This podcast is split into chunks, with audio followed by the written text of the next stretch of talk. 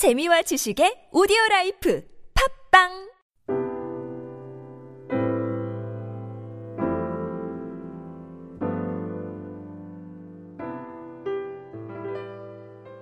선교를 가보면 선교지에서 발견하는 특징이 청결하지 못하다는 겁니다. 다들 밖에 나갔다가 들어와서 손을 씻을 줄도 모르고 그리고 그 어두운 곳에 그 물속에 무슨 뭐가 들었는지도 모르는 가운데 우물물도 마시고 또 전기시설이 안 좋기 때문에 깜깜한 곳에 물을 받아두고서는 그것을 계속 거듭해서 사용하게 됩니다. 그러다 보면 거기에 콜레라균도 들어가고 장티부스도 들어가고 온갖 질병들이 거기서부터 비롯되는 걸 볼 수 있어요. 그런데 그 병에 대한 두려움이 없어요. 그저 밖에 나갔다가 들어오면 그저 아, 상관없이 식사, 그 손으로 식사도 하고 또 농사를 하다 들어와도 뭐 변함이 없어요. 그 왜 그런가 이렇게 보면은 그 병에 대한 두려움이 없기 때문에 그렇습니다. 그 병, 병이 얼마나 무섭게 다가올 수 있다는 것도 모르고 우리 손을 통해서 우리 청결하지 못함을 통해서 큰 병이 생길 수 있다는 그 사실을 모르기 때문에 그렇습니다. 그래서 우리가 선교를 가게 되면 그 주민들에게 그런 걸 알려드립니다. 손을 반드시 씻으라,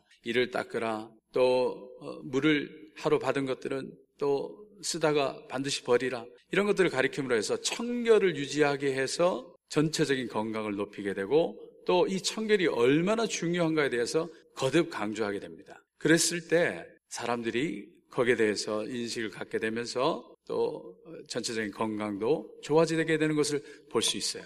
우리가 그러나 이 청결하게 하라는 말이 그들 입장에서 봐서는 상당히 거북스럽고 거추장스럽고 힘든 일입니다. 그렇게 하지 않고 살아왔는데 왜 오늘 이렇게 손을 씻어야 되고 이들이 얘기하는 대로 이를 닦아야 되고 또 거품을 일으켜 가면서 그렇게 닦아야 되는지 거추장스럽고 또 힘들게도 느껴지고 그러다 보면 다시 원래대로 돌아가게 되는 그런 일들이 반복되는 걸 볼 수 있어요. 이 우리 이 기본적인 위생, 우리 청결 이런 생물학적인 청결이 우리 건강에 중요하듯이 영적으로도 이 영적인 청결함이 우리 가운데 굉장히 중요합니다. 영적인 청결함이 없을 때 우리 가운데 문제, 삶의 문제도 나타나고 이 영적인 청결함이 없을 때 심지어는 우리 건강에 직접적인 영향이 나타나는 걸 볼 수 있습니다. 말하자면은 영적인 청결, 죄라고 하는 문제들이 이 죄라고 하는 문제는 뭡니까? 하나님과의 관계라고 하는 문제입니다. 하나님과의 관계에 문제가 생기면은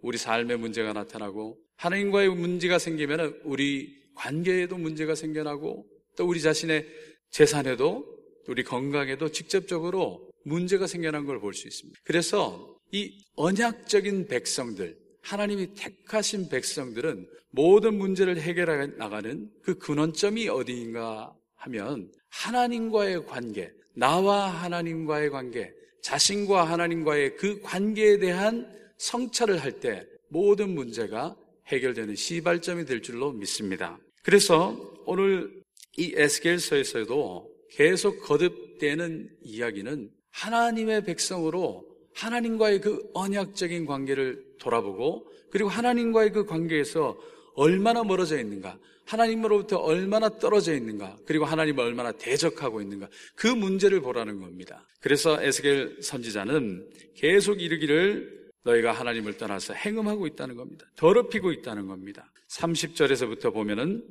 그러므로 너희 이스라엘 족속에게 이르라 주 여호와께서 이같이 말씀하시느라 너희가 조상들의 풍속을 따라 너희 자신을 더럽히며 그 모든 가증한 것을 따라 행음하느냐 그 이스라엘이 망하고 유다가 이제 망해가는 그 시점에서 이제 하나님을 열심히 붙들어 붙들어도 소용이 없다. 나라가 망했다. 이제는 각자 제 살 길을 찾아야 된다. 이제는 각자 자기 도, 자기가 벌어서 자기가 살아야 된다. 하나님이 무슨 소용이 있느냐? 하나님을 믿어도 이렇게 나라가 망하지 않느냐? 그러는 가운데 각자 도생을 하는 거예요. 각자 살아오던 방식으로 또 내지는 이제 밀려오는 바벨론 이 강대국의 문화를 따라서 살아도 되겠거니 생각을 하면서 강대국이 섬기는 그 우상들을 섬기게 되는 겁니다. 아, 우리 조상들의 하나님 여호와 하나님을 섬겼더니 이렇게 망했다면 차라리 강대국의 그 우상들을 섬겨보자. 라고 해서 들어오는 거지요. 그 우리나라도 일제가 들어왔을 때 신사 참배가 있지 않았습니까? 이, 이런 그 강대국의 그 우상들이 들어오는 것처럼 이렇게 오늘날 이 에스겔 시대에 이스라엘에 그런 우상들이 들어오게 됐다는 겁니다. 그런데 31절에 보면은 이렇게 더럽힌 가운데서 이렇게 우상 숭배하는 가운데서 하나님의 뜻을 물어도 하나님께서 대답할 수가 없다는 거예요. 그 31절의 말씀에 보면은 끝절에 너희가 내게 묻기를 내가 용납하지 아니하리라. 이때 이 용납하다는 것은 우리 받아들인다 이런 의미보다도 그 원어적으로 보면은 너희가 내게 물어도 내가 너희들에게 대답하지 않겠다는 거예요. 그러니까 우리가 하나님과의 관계가 크게 잘못되었을 때 우리 하나님 앞에 나와도 우리가 하나님으로부터 직접적인 응답을 듣지 못하는 것도 볼 수 있고 또 우리가 하나님께 구하여도 하나님께서 주지 않겠다고도 말씀을 하셨어요. 32절에 보면은 너희가 스스로 이르기를 우리가 이방인 곧 여러 나라 족속같이 되어서 목석을 경배하리라 아, 우상을 경배하리라 하거니와 너희 마음에 품은 것을 결코 이루지 못하리라 하나님께서 그렇다고 너희들이 원하는 대로 그렇게 우상이 득세하는 그런 세상은 그런 이스라엘을 내가 용납하진 또 않겠다는 겁니다. 종국에는. 그것은 왜 그러냐 하면 33절에 우리 하나님의 그 성품이 여기에 드러나요. 주 여호와의 말씀이니라 내가 나의 삶을 두고 맹세하노니 내가 능한 손과 편팔로 분노를 쏟아 너희를 반드시 다스릴지라. 우리 하나님께서는 우리 언약의 백성들이 하나님의 백성이 멀리 떠날 때 그걸 결코 내버려 두질 않습니다. 가서 데려오시고 또 멀리 떠나 있는 자를 찾아오시고 그래서 반드시 하나님 편으로 돌아오게 하시는 걸 볼 수 있는데 그것을 하나님께서 오늘 이 33절에 너희를 반드시 다스리겠다. 너희의 하나님이 되겠다. 너희의 왕이 되겠다. 하나님의 그 약속이 우리 관계에 대해서 하나님께서 충실하시겠다는 거예요. 하나님께서 우리 가운데 두려움을 줄지언정 우리 가운데 오신다는 겁니다. 여기 보시면은 내가 나의 삶을 두고 맹세하니 능한 손과 편팔로 분노를 쏟아 그 하나님의 전지전능하심을 이렇게 표현하는 그 표현이 능한 손, 편팔, 분노 이런 그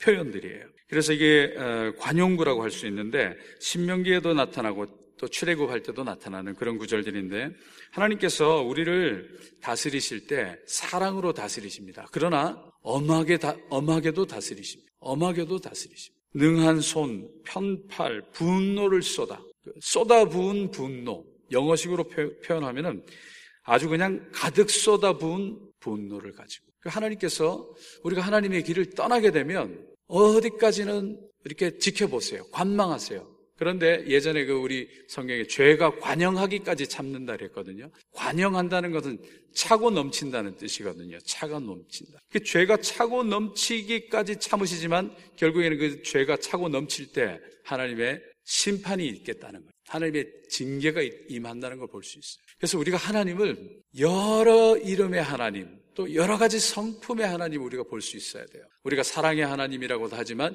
공의의 하나님이기도 해요. 공의.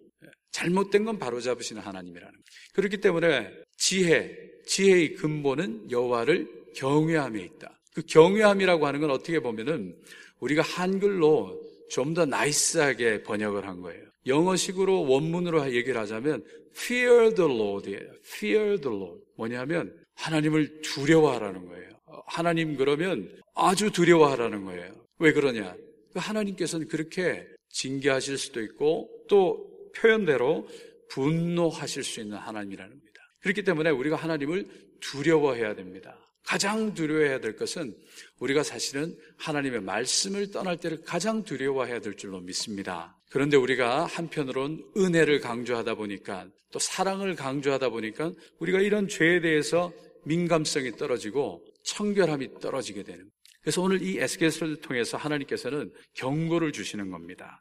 36절에 보시면 내가 애굽 땅 광야에서 너희 조상들을 심판한 것 같이 너희를 심판하리라 주 여호와의 말씀이니라. 우리가 지금 성경 통독을 하고 있지만 출애굽한 백성들이 민수기를 통해서 거듭거듭 하나님의 말씀을 떠나서 죄를 짓고 또 죄를 짓고 또 방황하게 되고 또 죄를 짓고 방황하게 되고 하나님께서 구원하시고 이런 사이클들이 돌아가는 거 볼 수 있잖아요.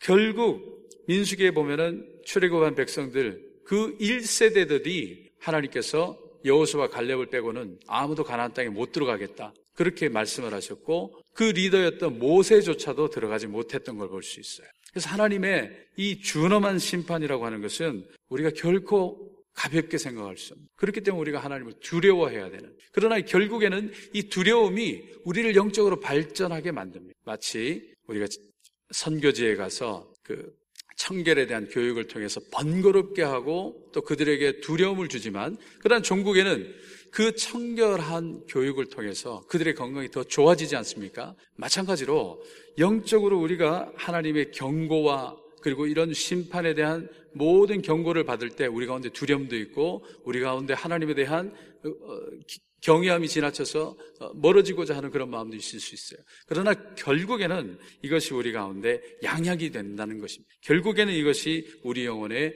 유익한 약이 된다는 것입니다. 그래서 하나님께서는 이렇게 사랑과 공의의 모습을 다 양면성을 가지게 되는데 우리가 37절, 38절에도 보면은 그런 모습을 볼 수 있어요. 내가 너희를 37절 내가 너희를 막대기 아래로 지나가게 하며 언약의 줄로 매려니와 이 막대기 아래로 지나간다는 것은 그 옛날에 그 이스라엘 목자들이 자기 양을 표시할 때 그 스텝 막대기 밑으로 지나가면서 숫자를 세는 그래서 막대기 밑을 지나가면 내 양이란 뜻이에요. 그래서 내가 너희를 내 양이 되게 하며 내 백성이 되게 하며 언약의 줄로 이 은혜를 베푸시겠다는 거죠. 언약으로 구원하시겠다는 그 사랑의 하나님이시지만 38절에 너희 가운데서 반역하는 자, 내게 범죄하는 자를 모두 제하여 버릴지라. 너희 가운데서 반역하는 자, 누구에게 반역입니까? 하나님께 반역하는 자, 또 내게 범죄하는 자, 하나님께 범죄하는 자 모두 제하여 버릴지라 그들을 용납하지 말라는 거예요. 그들을 받아들이지 말아요. 그들을 두게 하지 말라는 거예요. 그들을 그 머물러 살던 땅에서는 나오게 하여도 출애굽은 시켰지만 이스라엘 땅에는 들어가지 못하게 하리니 실제로 그렇게 하셨잖아요. 가나안 땅에 들어가지 못하게 하셨습니다. 그러므로 해서 너희가 나는 여호와인 줄을 알리라. 그 두려움, 경외함을 통해서 우리가 하나님을 볼 수 있어요. 하나님의 크신 사랑을 통해서도 우리가 하나님을 깨닫게 되지만 두려움을 통해서도 우리가 하나님을 알게 되는 겁니다. 39절에 결론적으로 말씀을 하십니다. 주 여호와께서 이같이 말씀하셨느니라 이스라엘 족속아 너희가 내 말을 듣지 아니하려거든 가서 각각 그 우상을 섬기라. 정말 이제 너희가 원하는 게 있다면 그대로 해라. 그러나 그렇게 하려거든 이후에 다시는 너희 예물과 너희 우상들로 내 거룩한 이름을 더럽히지 말지니라. 하나님의 경고입니다. 그래서 모든 것은 내게 달렸다.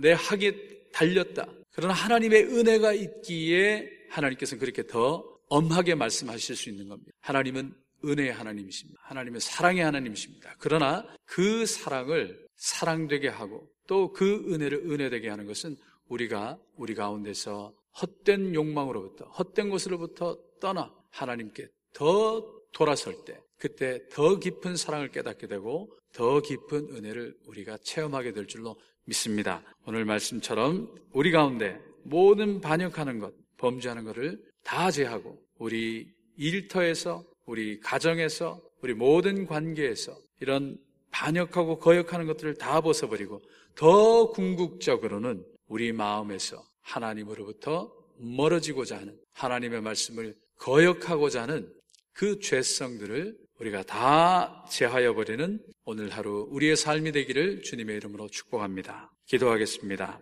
하나님, 우리 삶이 혼탁합니다.